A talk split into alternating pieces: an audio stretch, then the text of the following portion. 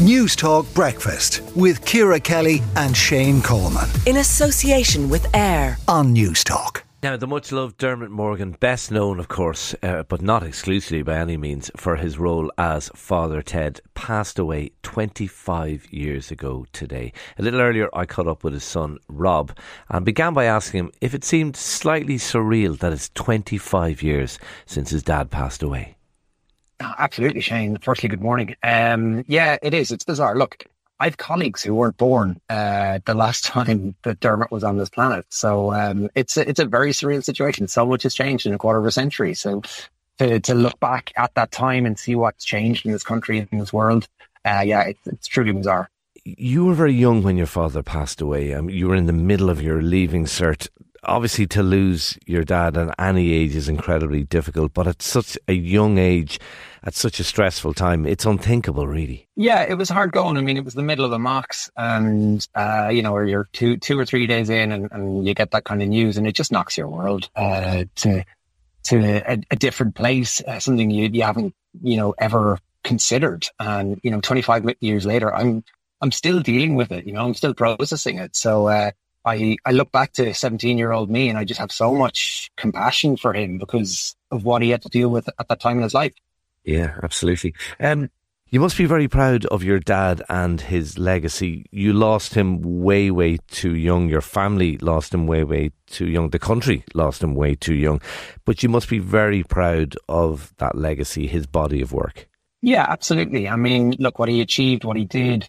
To see people still, fondly talking about the TED stuff or the live comedy stuff, or even, I've heard Oliver Callan talk about what he credits Dermot for in terms of his own work. And that's massive, that's a really nice thing for somebody to say. The really harsh and cruel part about it is that Dermot didn't get to enjoy it and didn't get to enjoy the things that he would have gone on to do. And that's, harder to deal with almost than losing him.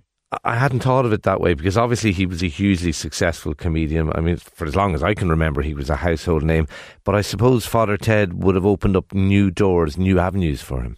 Yeah, absolutely. I mean, look, Ted was the key that unlocked so much for him. And it's obviously what brought him to people's attention outside of Ireland. And, for that, I think he'll always be grateful to have experienced the accord that came with it, but it's a shame that it wasn't, the writing that he was so proud of his own work. It was as an actor, which was almost for him, unexpected, and not something I don't think he'd ever looked at for himself. I think he always thought it would be off the back of his stand-up or off the back of his satire that he'd be remembered most. I don't think he thought it would be the way it came to Ted. I'm curious, Rob, because I lost my dad 20 years ago. He wasn't in the public eye, and I love when people remember him and say, oh, I knew your dad.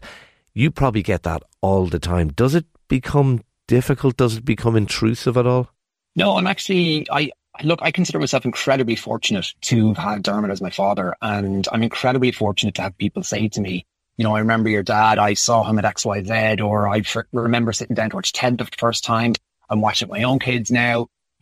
Those stories are so comforting and they're so nice to hear. And I recognize just how lucky I am to have, that happened to me. There's people out there like yourself whose parents pass away, and it kind of, I don't want to say it almost floats by without a mention, but, doesn't get the same attention. So I think, people like myself and brothers, other people who lose family or in the public eye, we're fortunate in that people will always keep their memories alive for us. And that's something we should always be grateful for. Is it strange seeing your dad as still a very young man when you turn on your TV screen? Because there seems to be, there's always an episode of Father Ted on somewhere. Yeah, it's funny. I kind of love that he'll never get older. Yeah.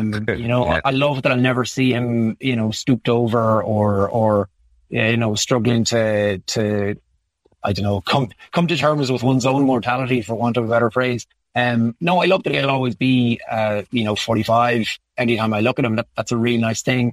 But I will say it gets kind of, I'm 43 this year, and it's kind of weird. The closer you get to the age he was, the more surreal it becomes that you could possibly, reach an age that your parents didn't. It's something I'm deeply uncomfortable with, I think. As a family, are you going to particularly mark the day today? Or I hope that's not too intrusive a question. Absolutely not, Shane. Look, we have our own ways of marking the day itself. You know, there'll always be a message back and forth between the family. A few of us met up on Saturday night just gone to raise a glass to him. Obviously the midweek anniversary, deeply inconvenient. So we caught up on Saturday night, and you know, I'd say there'll be a few messages said between us today just to remember him and to think fondly of him. Well, there's absolutely no doubt a lot of people will be remembering Dermot Morgan all across the country. That was Rob Morgan, Dermot's son, chatting to me a little bit earlier. What a genius he was. And people remember him for Father Ted, but of course there was so much more to him. Father Trendy, yeah. The Scrap Saturday, yeah, which was just genius, which he would have been involved in some of the writing on that as well. He was brilliant and gone far too soon. Way too soon. Yeah. News Talk Breakfast with Ciara Kelly and Shane Coleman. In association with AIR. Weekday mornings at 7 on News Talk.